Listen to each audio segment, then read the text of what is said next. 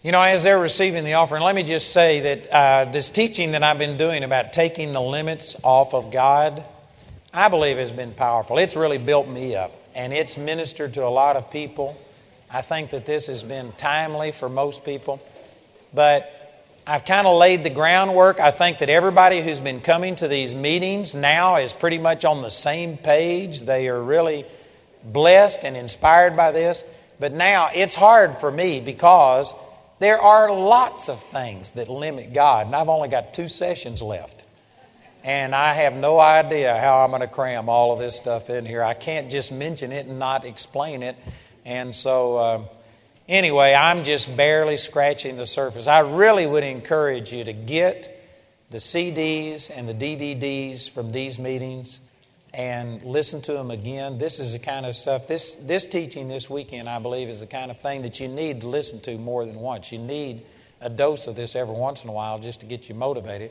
Plus, it's a great way to share this truth with somebody else. And uh, it's easier to just hand them the CD or the DVD sometimes than it is to try and explain all of that. So I encourage you to get that. And also, all of this other material out here uh, I could name probably today, this morning, I could probably name five or six series that I've got that will amplify on what I'm going to be talking about this morning. So, anyway, that's what all that material is for. All we've done is lay a foundation, and I encourage you that you need to really seek the Lord because there's a lot of things we do that limit God.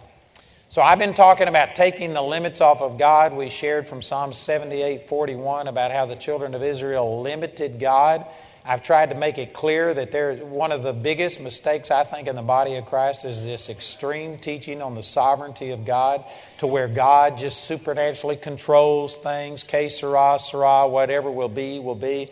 That's not true. That you have to cooperate with God. If you don't take your authority and obey and follow what God has told you to do, you can stop God's perfect will from coming to pass in your life.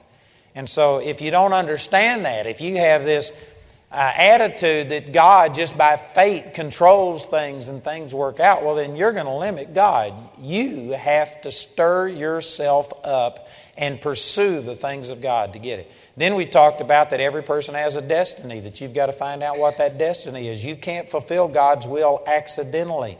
That before you were even formed in the womb, you were uh, ordained and equipped to do specific things.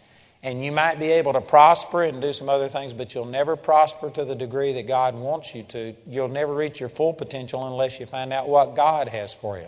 Then we talked about how that fear limits God. And I talked about different kinds of fear fear of people, fear of man, fear of failure, fear of success. All of those kind of things limit God. And I've had a lot of people talk about that. Man, that has really uh, rang their bell, that that was a word for them.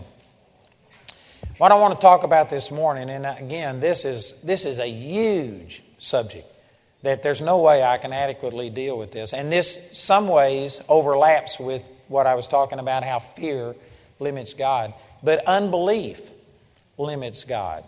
And uh, fear is unbelief, or unbelief is fear. Those things are certainly related.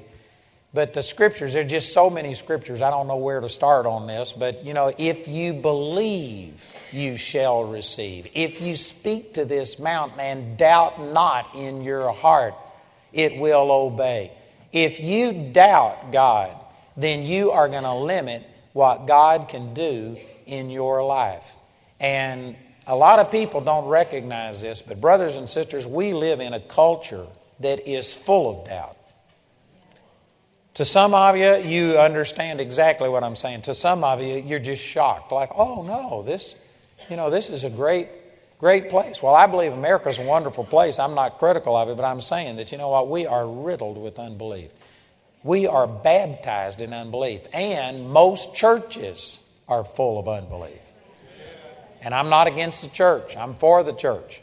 Amen. But I'm saying that there is a tremendous amount of fear, doubt, and unbelief if Jesus was to come into our current religious setting today, I guarantee you he would turn everything upside down. He wouldn't last three and a half years in our religious culture. We'd kill him sooner. We are, we are riddled with unbelief. You know, let me just use Matthew chapter 17. Let's, I'm going to use these scriptures and try not to stay here because I've actually got teaching where I minister on these verses for four and five times on just these few verses. And I want to say a lot of things this morning, but look at Jesus. He came down from the mountain and, and they had brought a demon possessed boy to him, and they uh, sought to get this demon cast out of this boy. Jesus and three of his disciples had been up on the Mount of Transfiguration, and they weren't there. And so the, the father of this boy asked the disciples to cast this demon out, and they couldn't do it. And so when Jesus showed up, the father came running up to Jesus, and here's what he said in Matthew chapter 17, verse 14. And when they were come to see the come to the multitude, there came to him a certain man kneeling down to him and saying, Lord, have mercy on my son, for he is lunatic and sore vexed, for oftentimes he falleth into the fire and oft into the water. Most people believe this is some kind of a thing like seizures, epilepsy, something like that. And I brought him to thy disciples, and they could not cure him. Now, how did Jesus respond to this? Let me just basically say this. You know, today, if most people went to a church and said, My son has seizures, and he falls and he's hurt himself and he falls into the fire and he foams at the mouth, how would the average pastor respond to that? The average pastor would say, Well, what have the doctor said? Is he on medication? What treatment? And that you well, you need to go see a specialist. Let me pray that God will bless the doctors and ask God to use the doctors and give them wisdom. That's the way that most pastors would respond today. If you have a person with financial problems come to the average pastor, the average pastor would say, Well, have you been to the community care center? Have you applied for welfare? Have you checked out the agencies to see if they're going to help you? If somebody comes with emotional problems, have you been to a psychiatrist? Have you tried this drug? Have you tried this? You know, you can stabilize your emotions by doing this and this and this. The church hasn't accepted responsibility for meeting the needs of people. And so, today, the average person would, would say, you know, that we're supposed to be compassionate, we're supposed to show sympathy, we're supposed to say, well, God bless you, I'm going to pray for you. Go see the doctor, and as you go, I'll, I'll be praying and interceding for you. How did Jesus respond? He said, O faithless and perverse generation, how long shall I be with you? How long shall I suffer you? Bring him hither to me. Jesus was not politically correct. You know what the what most people would preach today is that Jesus should have said, Guys, I'm sorry. I shouldn't have left you by yourself. This is too much for you. This is something I should have been here. It's my fault. Don't feel bad. Don't feel bad about yourself. Don't feel don't let any guilt or condemnation come. That's the way that people would approach it today. Jesus said, You faithless and perverse generation. What's wrong with you? I'm not going to be here forever. I'm trying to get you guys to where you can do this. Brothers and sisters, the church is supposed to be the first line of defense against poverty, against sickness, against depression, against all of these things. And the church is not fulfilling its requirement. And if Jesus was to show up today, I believe I'm speaking accurately that the Lord would say, We're faithless and perverse generation. We live in a culture of unbelief. And even the faith churches, even the spirit filled churches, to a very large degree, aren't meeting the needs. Of course, the vast majority of the body of Christ doesn't even believe that God does those things today, but among those who believe that it can happen, they have no handle on whether it will happen or not. And I tell you, this is not the way that God meant it to be. And I don't know any way to express these things without causing some unrest in people. Some people say, So you're saying that we aren't being everything that God wants us to be? You're saying there's something wrong? Yeah, that's exactly what I'm saying. And you know what? Before you can fix the problem, we're going to have to admit that this is not the way that the Lord meant for it to be. We live in a culture of unbelief. Outside of the body of Christ, it is terrible unbelief, demonic oppression, there is a spirit of Antichrist working. If you don't realize it, we are living in a hostile environment. Christians are about the only group that it is politically correct to discriminate against. We live in a culture of unbelief. And then, even among Christians, there is a tremendous amount of unbelief. So I'm saying I could spend hours or days making these points, but whether you realize it or not, we have been baptized in unbelief. I've had a I've had bunches of people come this week and say that these meetings are amazing. The the atmosphere. People here are walking in love and people are talking about healing and they're believing God and there's people that are just talking about that man it's it's an amazing atmosphere. When they come to our Bible college, I guarantee you it's hard for you to walk into our Bible college and not get blessed. There are students that actually come and they're sick, and I guarantee you they don't have to say anything. We got so many people loving God and seeking God, they'll pick up on it. And somebody will minister to you. If you have a financial need, if you're discouraged, it's hard to leave that building without somebody picking up on it and meeting the needs. It's just an amazing atmosphere because we are saturating it with the Word of God and we're trying to act on what the Word says. And we see a similar thing happen here. This is not abnormal. This should be normal Christianity. And again, we are way below what God intended for us to be. But most people in churches, they go in and there's fear there, there's strife, there's division, they're arguing over the color of the carpet or, or whatever. Brothers and sisters, unbelief is rampant in the body of Christ, and Jesus wasn't pleased with his disciples' inability to meet the needs. And the Lord's not pleased with the church where we stand today and our inability to represent Him properly. And I'm including myself in that. I'm, I'm not doing everything the way that I should, but praise God, I hadn't arrived, but I've left. I'm still moving in that direction, and it's a goal of mine to see 100% of the people set free. Did you realize that in the United States, it was the church that started prisons. Because a couple of hundred years ago, they didn't have prisons and they would publicly flog people, put them in the stocks, and do things like this. And if they stole a piece of bread three times, they'd just kill them, they'd lynch them. That's the way it was done. Because they didn't have prisons and stuff. So the Presbyterians actually started prisons to take people who were doing things wrong but were under duress and under they they were possible to rehabilitate. And they started locking them up and ministering the word to them and teaching them the word of God and helping them get back on their feet. And it became so productive that then the government saw that hey these people could be rehabilitated. So the government took it over and turned it into something that's now if you aren't a crook when you go into prison you will be by the time you get out because you know what? The church should have kept this responsibility, but instead we advocated and turned it over to the, to the government. The church is the one that used to give welfare. They didn't call it that, but they used to show benevolence and help people, and it was the church that was helping people. And now we've given that over to the government so that we expect the government to support people. If the church was taking care of people, you wouldn't see the abuse. If the church was administering it in a godly fashion, if you don't work, don't eat. We would be helping people get back on their feet. We would be tying it to them, trying to do some things. And the church could administer this a lot better than the government could. Did you know that the church is the one that started schools? The church is the one that taught people to read and write. And yes, there was applications in the business world and the natural world, but primarily it was to read the Word of God. They used the Word of God as their readers.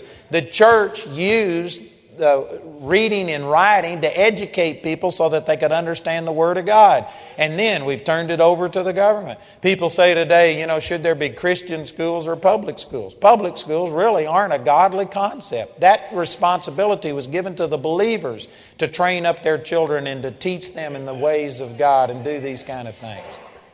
We should never have turned that responsibility over. And you know, the reason that some of the things in our nation are going the way that they're going is because the government has basically ruled God out of education. They've become humanistic.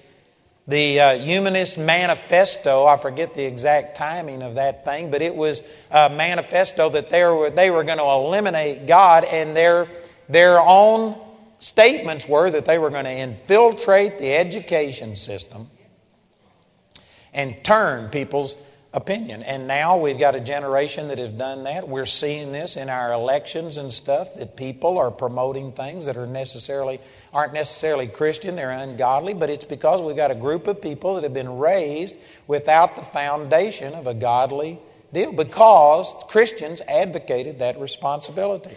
We've turned the responsibility for health over to doctors. We've turned the responsibility for emotional well-being over to pills. I am astounded at how many Christians live on pills and take pills for anything and everything. I've had as many as 10 people in a healing line out before the service say to me in a row what their problem is, and it's all from medication and the side effects and stuff. And I mean blindness, deafness, people being in wheelchairs, malpractice. Man, we have taken our faith away from God and put it in anything but God. I could go on and on for weeks, but I'm just trying to say that, you know what? God, we live in a culture of unbelief. And many of us don't even recognize it. Unbelief limits what God can do. And so, this, if you were to read, I'm getting more into this than I wanted to do. So let me just refer to this. Over in the ninth chapter of the book of Mark, this same instance is given. And in Mark's account of the same thing, when the boy was brought to Jesus, he fell on the ground and wallowed and foamed at the mouth. And Jesus asked him, How long has this been since he's had it? And he said, Since a child. Sometimes he falls into the water and sometimes into the fire. But if you can do anything, all things are, I mean, if you can do anything, help us. And Jesus responded by saying, shot right back at him, says, It's not if I can do anything, if you can believe, all things are possible. Jesus wasn't about to put all of this responsibility on himself. That father needed to believe. He needed somebody to be standing in faith. And that father said, Lord, I believe. Help my unbelief. And the Lord went ahead and cured this. Um, boy and cast the demons out. The disciples came to Jesus and they said down here in Matthew chapter 20, I mean, chapter 17, in verse 19, it says, Then came the uh, disciples to Jesus apart and said, Why could not we cast him out? And Jesus said unto them, It's because of your unbelief. Boy, that's a major statement. Again, I hesitate to even bring this stuff up because I've, this is one of the greatest principles God's ever told me, and it's not what I'm wanting to talk about this morning. I'm trying not to preach on it. It's not the fact that they didn't have faith, it's the fact that they had unbelief. Now, if you have the NIV, I'm not against any translation. But if you have the NIV, it says it's because of your little faith. That's not what it's talking about. Because the rest of the verse goes on to say, For I say unto you, if you have faith as a grain of mustard seed, you might say unto this uh, mountain, Be removed and be cast into the sea, and it shall obey you. The whole point that he's making is you don't need this huge faith. If your faith is only the size of a mustard seed, that's enough to cast a mountain into the sea. You don't need big faith. You don't need this huge faith. You just need a simple pure faith that isn't diluted or contaminated with unbelief, a pure faith that doesn't have unbelief. So the, the problem isn't our lack of faith. You know, if you're here, this is a Saturday morning, I'm not in somebody's church, this isn't the nod to God crowd.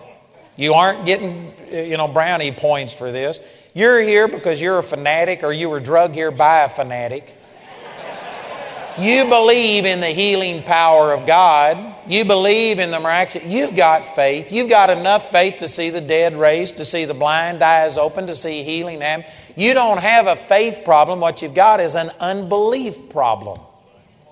And some people think, well, if I've got unbelief, that means automatically I don't believe. That's not so. You can believe and disbelieve at the same time. And you've got to get rid of the unbelief. Most people are trying to build faith.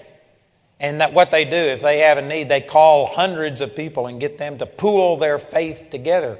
You know why you have to do that? Because a little unbelief will leaven the whole lump. A little bit of unbelief goes a long ways. And so if you're going to live in a culture of unbelief, well, then it's going to take a lot of people praying and agreeing to help overcome this thing. The other way is just to get rid of the unbelief and get so focused on the things of God that just a little mustard seed amount of faith is enough, and you don't have to call up a prayer chain and have thousands of people agree to receive. Some people think, well, I don't spend a lot of time in unbelief. Man, you watch television, they'll come on and they'll they'll tell you it's flu season. Have you gotten your flu shot yet? They've been talking about all of this economic problem, saying it's the worst collapse since the Depression. That's not true. I gave stats the other night about the 80s. Unemployment was up to 10.8%. Foreclosures were much higher than they are now. It's just a lie. They're, you're listening to unbelief. You are being fed fear and doubt and unbelief. Does anybody remember Y2K? Oh, the body of Christ was convinced that was the end of the world. This was the beginning of the tribulation. That's unbelief. It was lies. It was deception. Does anybody remember the bird flu?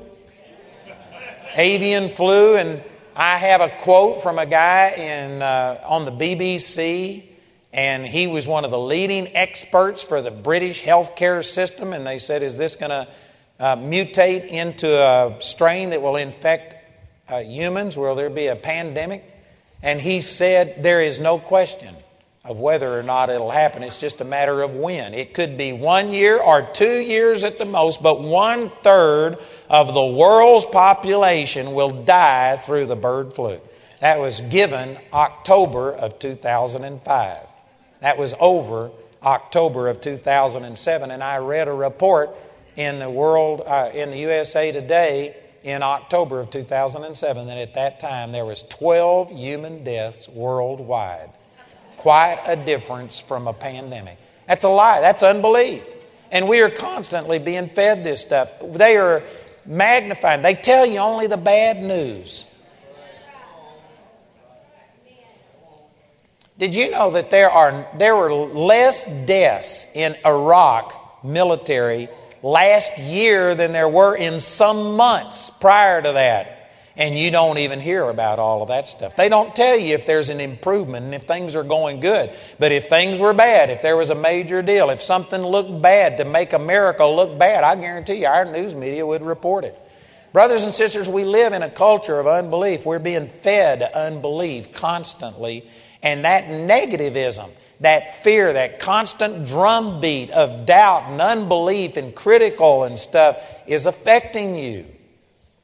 I don't know how to say it any clearer than that. And it's limiting what God can do. Just take in the economic realm. They're saying all of these negative things. They've got Christians that are afraid to do things. I mentioned the other night that David, some of the people he knows that run, work for these other ministries in Colorado Springs, they've canceled their expansion plans. They're laying off people. They're scaling back. They're operating in fear. And I guarantee you, the body of Christ should be taking advantage of this opportunity. People are unsettled and they need someone to come across their path and tell them the truth. This is a great opportunity to expand. Christians should be out taking advantage of this. The enemy is in fear. Man, attack. Attack while they're in fear. Do something. Take advantage of this.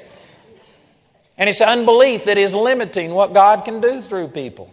There are some of you that probably have scaled back plans, things that God told you to do, and yet you've scaled back because you've listened to the unbelief of other people. Faith comes by hearing, hearing by the Word of God. Romans 10 17. Unbelief comes the same way, it comes by hearing. Unbelief comes by hearing all of the junk, by being exposed to the negativism of this world.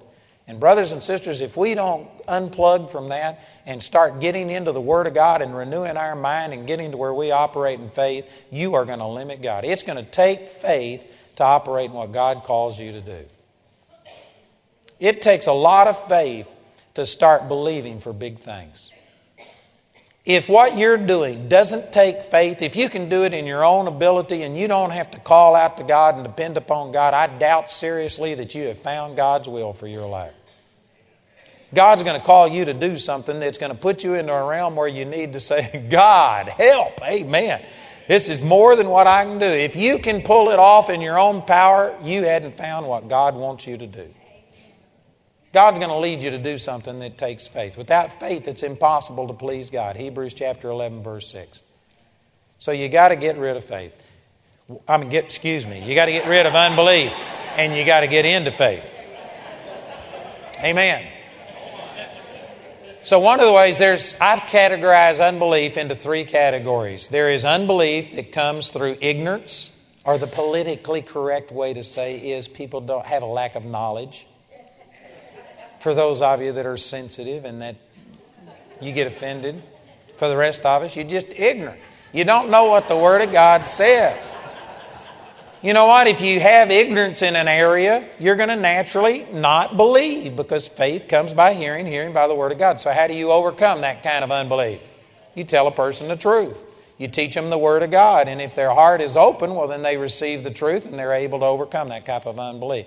Then there's another type of unbelief that is caused by wrong information, being taught the wrong thing, taught that God doesn't heal today, that God doesn't do miracles, that God is sovereign and you have no choice. That kind of teaching will also cause you to disbelieve or have unbelief, but that's because you were taught wrong. The antidote for that is the same as the first type of unbelief. You have to tell a person the truth, but it's actually harder to get a person over that kind of unbelief because it's like you're trying to ride on a blackboard that's already been filled up with stuff. You first of all got to erase it before you can write the stuff on. So when a person has been taught wrongly, well, then you have to go in and get rid, you have to counter that negative teaching before you can put in the right teaching. So it's actually harder, but it's the same deal. How do you get rid of the third type of unbelief? The third type of unbelief is what I call natural unbelief. You just you, you have eyes and ears and feeling, and God says something, and you, you know what the Word says, you have faith, by His stripes you're healed, but your body says you're hurt. It's not because you're ignorant of what the Word says, and it's not because you've been taught the wrong thing, but you just pray for something, and here's what the Word says, but here's what I feel.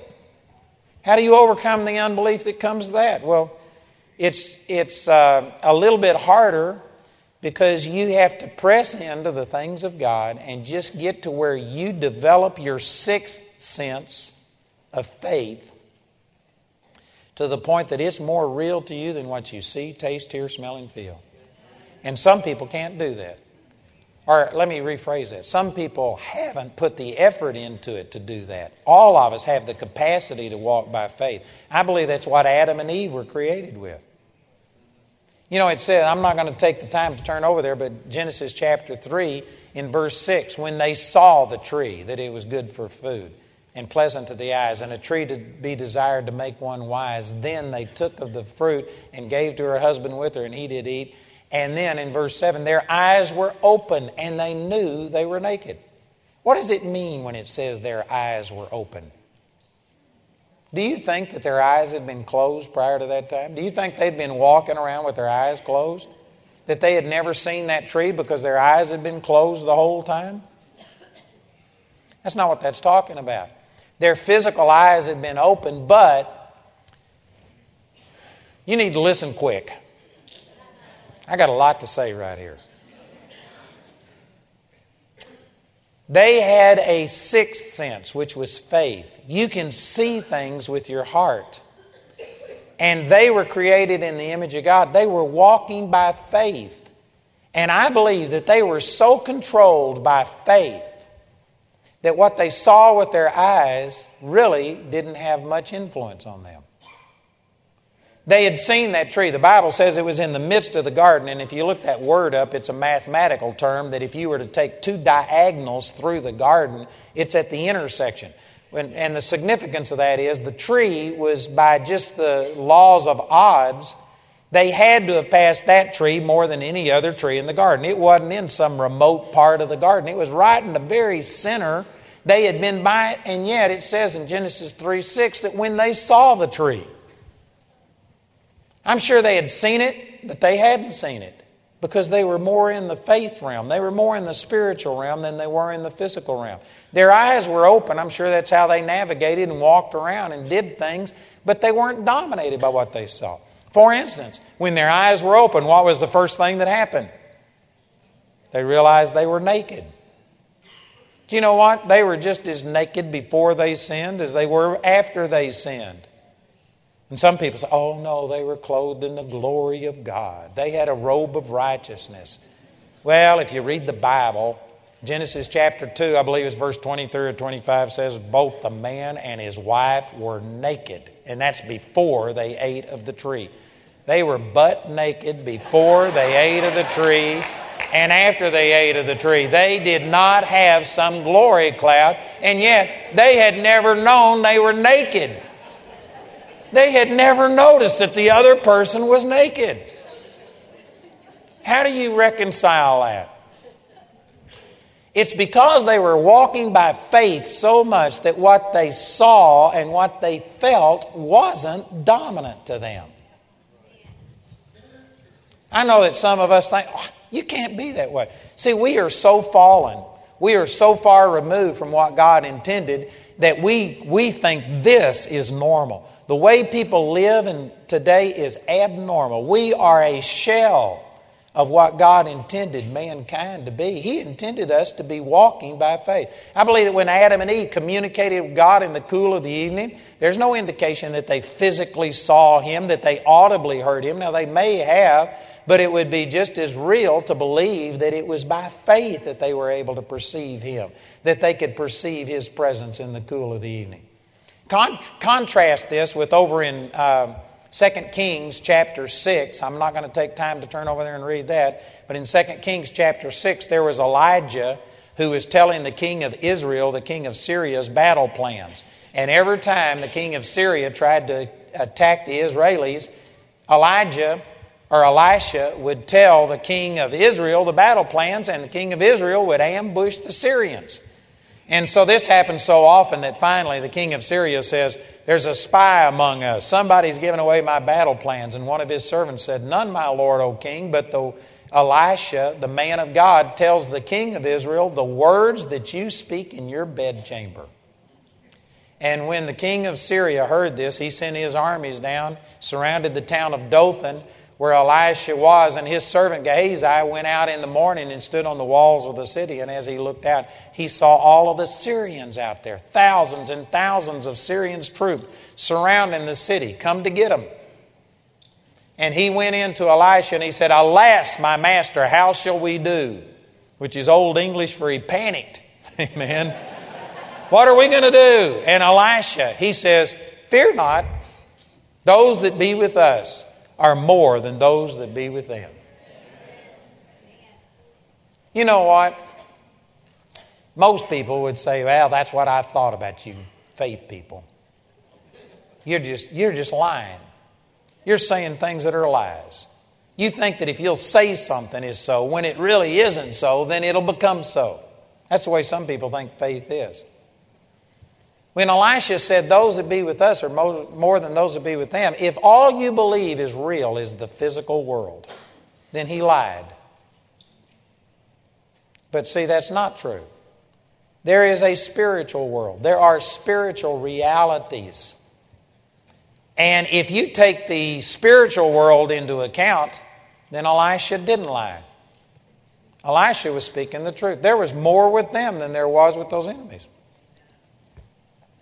People who are carnal, natural, only think with their five senses, don't use faith, will always think that faith people are lying.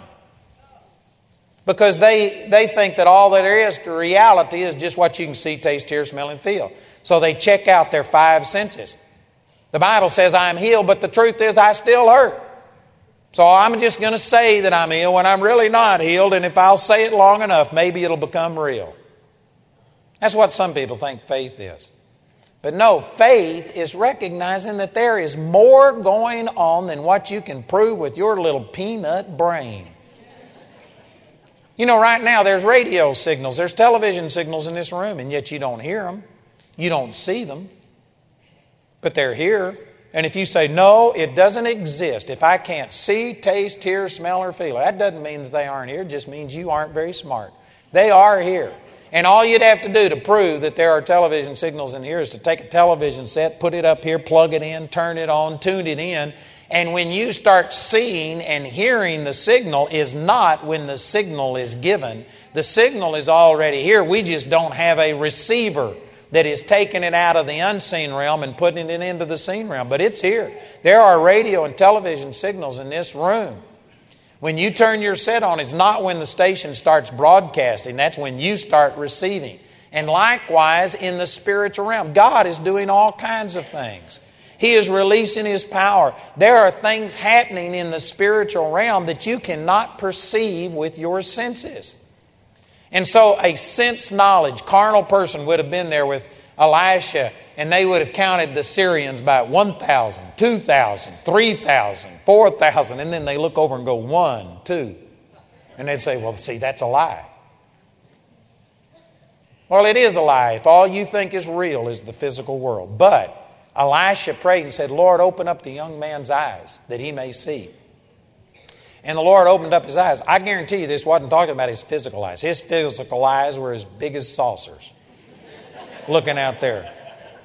It isn't talking about he opened up his physical eyes. It's talking about the eyes of his heart. He started seeing by faith. And when he got into faith, he was able to see into the unseen realm, a real realm, reality, just unseen. And sure enough, there were more horses and chariots of fire round about them than there were any enemy soldiers. And because of it, Elisha lifted his hand, said, Lord, smite them all blind. He went down and told them to grab each other's hands, and he led the entire Syrian army captive to the king of Israel. And then he opened up their eyes and took the entire nation captive. You know what that is? That is the exact opposite of what happened to Adam and Eve. Adam and Eve were created that they lived in that realm to where they saw by faith. They could see spiritual things. They were living in the supernatural realm, and they were so dominated by it that they had never noticed the tree that was right in the midst of the garden. They had never noticed that the other one was naked. They were so God conscious, they never realized they were naked. Most of us, that's just totally off the charts. We can't even think that way. But imagine that you could get so God conscious, you could get your mind so stayed on God and on spiritual things that you don't even realize whether or not you're clothed. Now, even if you get that spiritual, none of the rest of us are, so please indulge us and wear your clothes. But I'm saying Adam and Eve were so God conscious that they didn't even notice things like whether or not you were clothed. Think about that. You know what? That's the way God made us to be. And yet we have de evolved. I believe in evolution. De evolution. We have evolved from these people that had six senses, who could walk by faith, who could perceive things beyond your five senses, into people who now are totally controlled by it.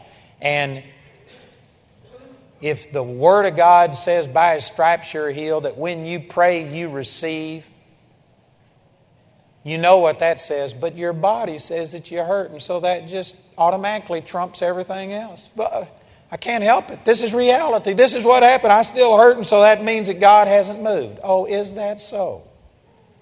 I, if I had time, I could show you scriptures in Daniel chapter 9 and chapter 10 where the Lord gave a command and send His power. And yet, for one time, three minutes it took for God's power to manifest after He had moved. The next time, three weeks. Not because God didn't move, but because Satan was hindering this and fighting against it. But God had already released His power. It was a done deal. It, there are things that happen that can delay it. There's all kinds of things going on in the spiritual world that you can't see with your little eyes. And if you are a person that if you can't see it, taste it, hear it, smell it, or feel it, that means it hasn't happened, you're going to limit God. You're going to hold God back because you will abort your miracle while it's in the pipeline, while it's in the process of being done. Look over in 2 Corinthians chapter 4.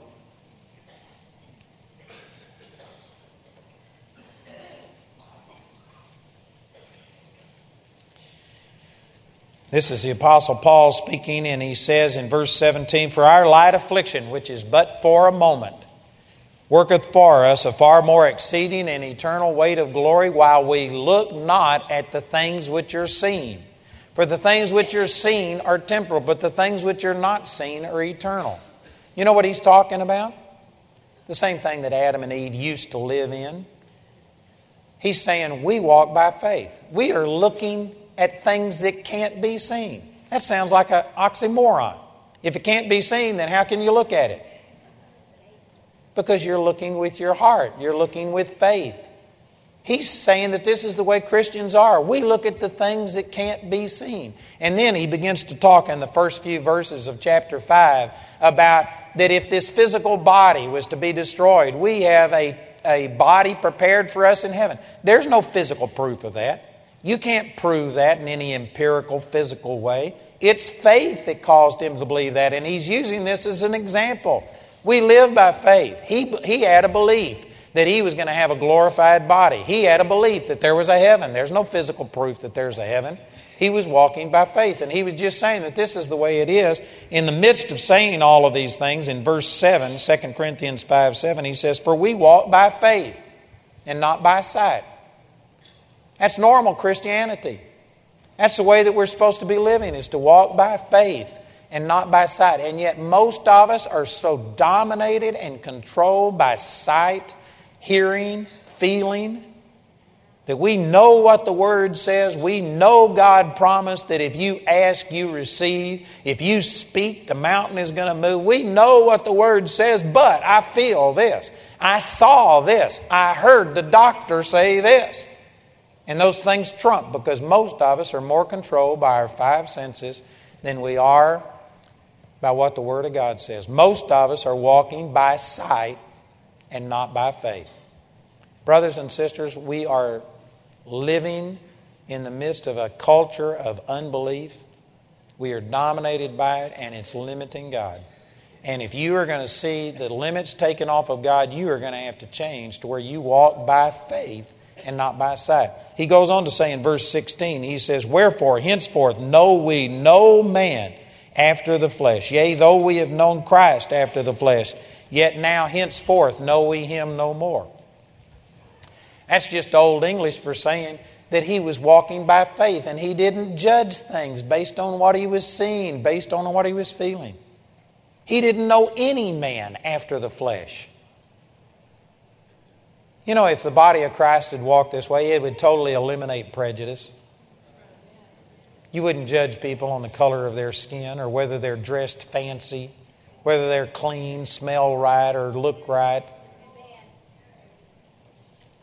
So much of our what we do is based on external, outward things. You know, we have a we have a couple that travels with us quite a bit. They aren't here this week, but they um, run the ambassadors to the nations, and I've been going to their church for 20 years. And they have a program where they give 100% of everything that comes in directly to these orphans and these children in their schools and stuff. And it's just such a great program that I have them travel with us and they put up a booth and people support them and they build houses and they're just a great couple. But they're from Charlotte, North Carolina, and they look like they crawled out from under a rock. Derry is an Indian, a full blood Indian, and he likes to wear his hair long, and they never wear real nice clothes. And you know what? I've had people judge them based on the external. But after they get to know them, there aren't two people on the face of the earth that love God more and they're giving their life. They're just awesome, awesome, awesome people. But I've had people who love God but just make a snap decision based on the way they look and the way they present themselves. Paul says, I don't judge any man after the flesh. I don't know any man after the flesh. He saw people spirit to spirit. He used his spirit, his faith, to perceive what that person was like on the inside. He didn't judge him based on the outside. He even goes on to say that we don't even know Christ after the flesh anymore. I knew him one time after the flesh, but I don't know him that way anymore. You know, the Apostle Paul probably saw Jesus when he was here on this physical earth. He wasn't a disciple of his at that time, but he was in Jerusalem, a student of Gamaliel in Jerusalem, Jerusalem, and I'm sure that Jesus was the center of attention. I'm sure that Paul saw Jesus. He had seen him. If you were to ask Paul, what did Jesus look like? He could have told you how tall he was, what color of eyes he had, how long his hair was, or whatever. He could have given you a description of Jesus physically. But he says, at one time, I knew him that way. Now I don't know him that way anymore. He knew Jesus by the Spirit, not by physical, natural things. Do you know the person who wrote half of the New Testament, the Apostle Paul, wasn't even his disciple when he was here on the earth? And he had a greater revelation of who Jesus was and of the grace of God than the disciples who literally walked and talked and could feel Jesus and see him when he was here on this earth. How did he do that? You know, I haven't got time to say these things. I'm just, man, I'm going to have to say this quickly, but your senses are one of the biggest hindrances you have to walking with God. If you would have been a physical disciple of Jesus, it would have been hard, hard, hard to believe. And most people think it's just the opposite. I wished I could have been one of the disciples. If I'd have seen him raise Lazarus from the dead, if I'd have seen him walk on the water, I'd have been a believer. It'd have been just the opposite. Because your senses would have been screaming at you that he's human, he's natural. You know, we, we get these romanticized pictures and stuff, but Jesus was dirty. He didn't have a Biltmore to stay in and take a shower every day, and he didn't have shampoo and wash his hair. His hair got dirty and matted and messed up. He didn't have a suitcase that he carried with him everywhere. He didn't have a change of clothes. They would walk 20 miles a day in the hot Judean sun, and he'd get sweaty and smelly and stink. And you know what? Here you are looking at a person, you can smell him. Jesus had to do all of the things that all of us do. He had to go to the bathroom. His disciples would see him do this and think, this is God. You know what? It would have been hard to believe on him. As we have an advantage. It's much easier on us because we can close our eyes and take the Word of God and paint a picture of Him sitting, sitting at the Father's right hand in glory and in power. And it's easy for us to perceive Jesus. We have the record, we, we know the end of the story. The disciples struggled to believe in Jesus because the physical realm hindered them. And this is why most people struggle today because they're trying to contact God in some physical way instead of using their faith. But without faith, it's impossible to please God. You got to relate to Him by faith. The Apostle John was so intimate with the Lord. He was the one that the scriptures, the scriptures that he wrote, he referred to himself as the one whom Jesus loved. Man, he had a great relationship with the Lord. And at the Last Supper, he was, you know, they didn't sit at a table and chairs the way that we do. They would recline on pillows, and so they had very low table. And, and he was reclining, and he put his head over on Jesus' chest during the Last Supper and was leaning on him because they had such a great relationship. That same John saw Jesus in, on the Isle of Patmos and wrote about it in Revelation chapter 1. And he saw Jesus, and his hair was white, and his eyes were like fire, and his feet were like brass burning in a furnace, and the glory of God. And when he spoke, it was like the sound of Niagara Falls. And he saw all of this. And this same John who had his head over on the chest of Jesus now fell at his feet as if he was dead and God had to raise him up. Is the same Jesus. There was no difference. The only difference was that now that body who had shielded and kept his true person and his glory from shining forth was removed, and he saw him in the spiritual realm.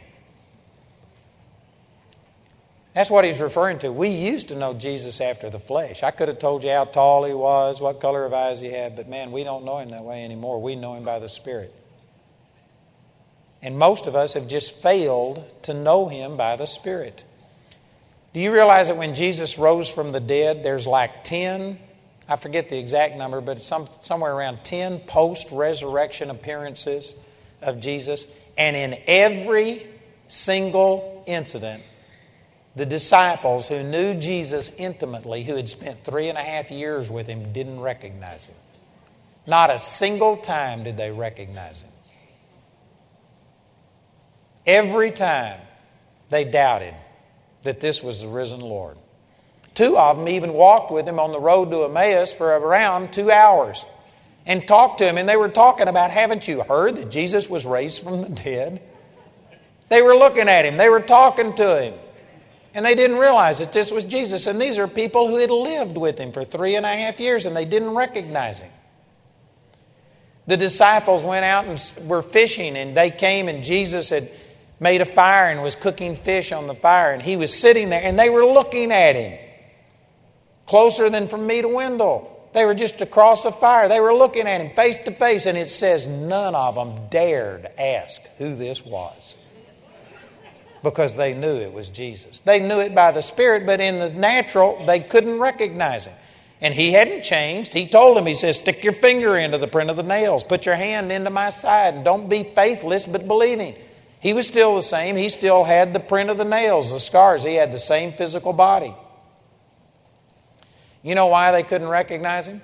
Over in Mark chapter 16, describing this trip on the road to Emmaus, it says he appeared in another form unto them. That form was he was now spiritual and not physical.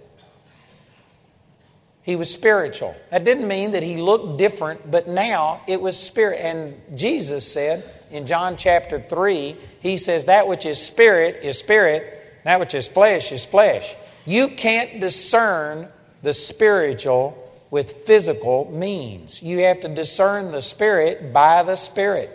He was now in a glorified spiritual body that couldn't be you could see it, but you couldn't recognize. You couldn't relate to him just based on the flesh. You had to know him by the Spirit. It says over in 1 Corinthians chapter 2, verse 14, it says that the natural man receives not the things of the Spirit of God. They are foolishness unto him, neither can he know them because they are spiritually discerned. You have to discern spiritual things by your spirit. Man, I wished I had about uh, five hours. I'm just now getting to a place where I could really say some things. But you know what? You can actually see better with your heart than you can with your physical eyes. But most of us don't live that way. Most of us think this is weird. This is normal. This is what Paul's saying. We walk by faith, not by sight. We look at things that aren't seen, not at things which are seen. We aren't moved by what we feel. If God says I'm healed, who cares what I feel? Who cares what a doctor says? Who cares what your banker says? God said He'd supply all of your need according to His riches in glory by Christ Jesus. Who cares about anything else? Some people think you can't live that way. Well, that's the way I'm living. I'm not perfect in it, but that's the way I'm living you can get to a place to where walking by faith is more real than walking by sight. You know, I had this instance a number of years ago where we had a what we call an expand your vision weekend or a Bible college weekend, and we had people come from all over to visit the school. And we had a an auditorium like this with a center aisle. I was sitting in a seat just exactly like this, and and there were people over there, and there were two doors over here. And anyway, the power of God was just awesome. Jamie was leading praise and worship, and we were just worshiping God. And I had my eyes closed, and I was just standing there worshiping God. And with my eyes closed, this wasn't something I saw with my physical eyes, I saw in my heart. I saw Jesus just walk in those two doors over there. And he walked in and stood in front of those doors, and those doors were on these springs or these um, air deals that after he walked in, they just slowly closed behind him, and he just stood there. And in my heart, I was seeing all of this. And then I saw Jesus walk over, and there was a woman from Chicago over here, and he just walked over and touched her. And I mean, immediately, boom, she just fell on her face with spread eagle like this, worshiping God. He skipped two people and then he walked over and touched another woman. And when he did, he just touched her on the head. She fell to her knees and lifted her hands and started worshiping God. And I saw these things. I mean, it was real. I was seeing it in my heart. And it was so real what I was seeing that I opened up my physical eyes to see if I could see it. And I remember standing right there and I looked and those two doors were just closed. Nobody was there. You couldn't see a person, but you could see those two doors. I could see everything in the physical that was happening, but I couldn't see Jesus. And I watched, and then pretty soon, this girl from Chicago just fell flat on her face, spread eagle out before the Lord. And then two people, nothing happened. Then the next person fell to their knees and lifted their hand. Everything I was seeing in the spirit, I was seeing happen with my physical eyes, except there was a delay between what I saw in the spirit and what I saw in the natural, and I couldn't see Jesus. I could see the results of what Jesus was doing, but I couldn't see him. And you know what I did? I closed my eyes and went back to seeing with my heart because it was better. I could see better with my heart. I could see it in advance. And I saw the Lord go back and touch people and you know, after that service, I went back and talked to them, and they said, Yeah, that's exactly what happened. I saw all of those things. Brothers and sisters, that's not abnormal. That's what, the, that's what Paul's talking about. We walk by faith, not by sight. We see things that aren't seen. We aren't controlled and dominated by our sight, by our feeling, by what we hear. And I know that some of you are just saying, you can't live that way. It can't be done. It can be done. You can get to where knowing the Lord by the Spirit is greater than knowing Him in any physical, natural way. When I went and saw the movie, The Passion of the Christ, I was prepared for this awesome experience. I mean, I wanted an epiphany. I was expecting to just receive something awesome.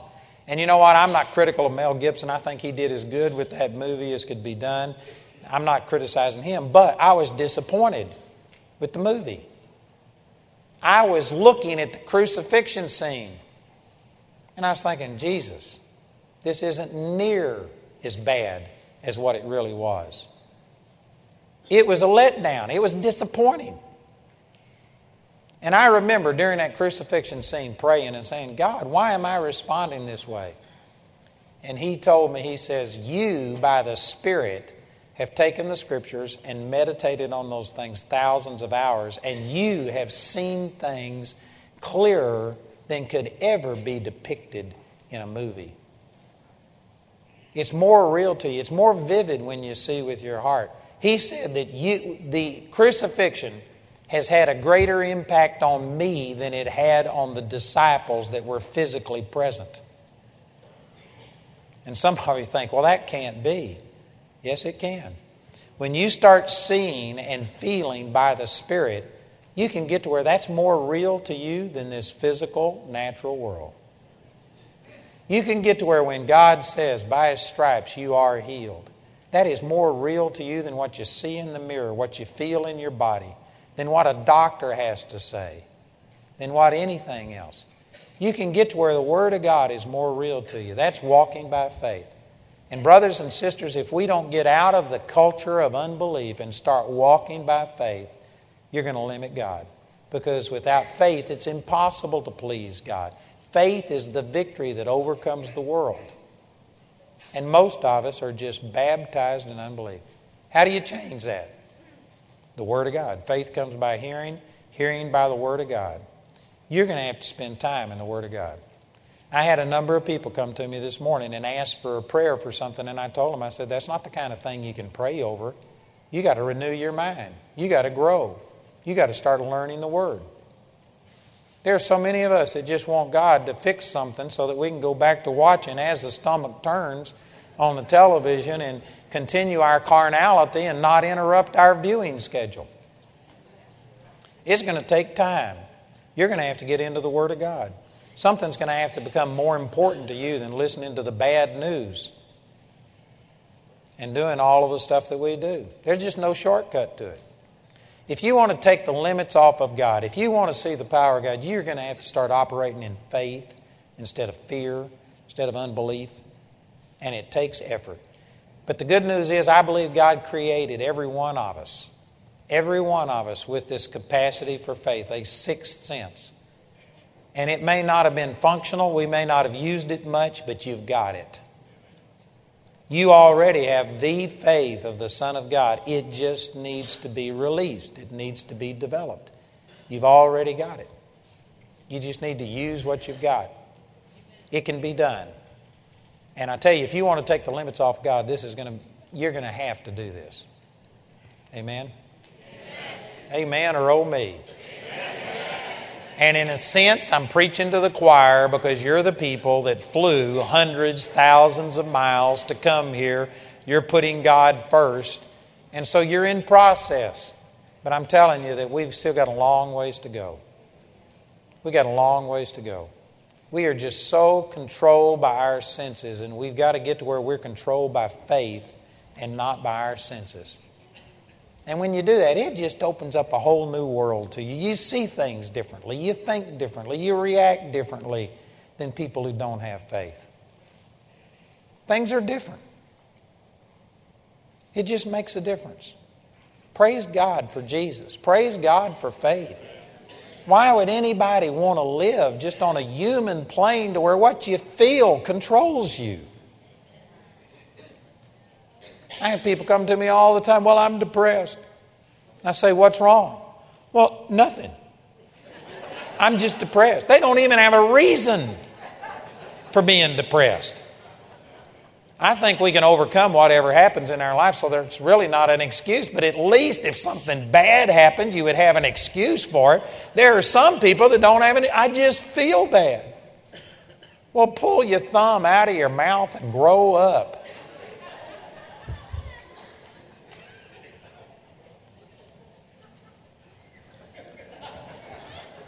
But I feel feeling has become like a god to a lot of people. Who cares how you feel? You know what? There's times that I don't feel like preaching, but I get up and do it. There's times I don't feel like praying for people, but I do it.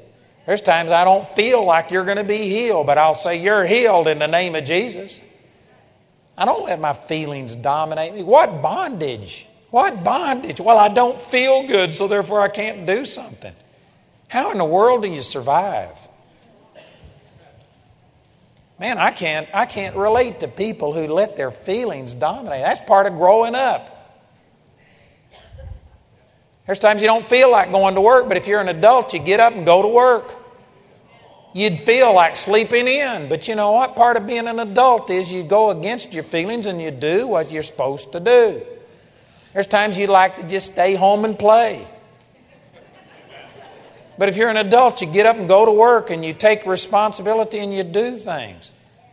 Brothers and sisters, pull your thumb out of your mouth and grow up and start going by what the Word says and quit empowering your feelings. Quit giving in to them and amplifying your feelings all of the time. Start walking by faith. That is a normal Christian life. Amen? Amen. Thank you, Jesus. Father, I love you and I thank you for these truths and I pray for people here that, Father, you've challenged them today and that we will turn from our unbelief and start walking in faith. Thank you, Jesus. Praise the Lord. Father, I just thank you for the Holy Spirit, and I believe that the Holy Spirit is taking the Word that has been shared and that faith is coming. Father, I pray that people won't feel condemnation, but they won't be complacent. That, Father, they'll change. They'll do what they've got to do to start walking by faith.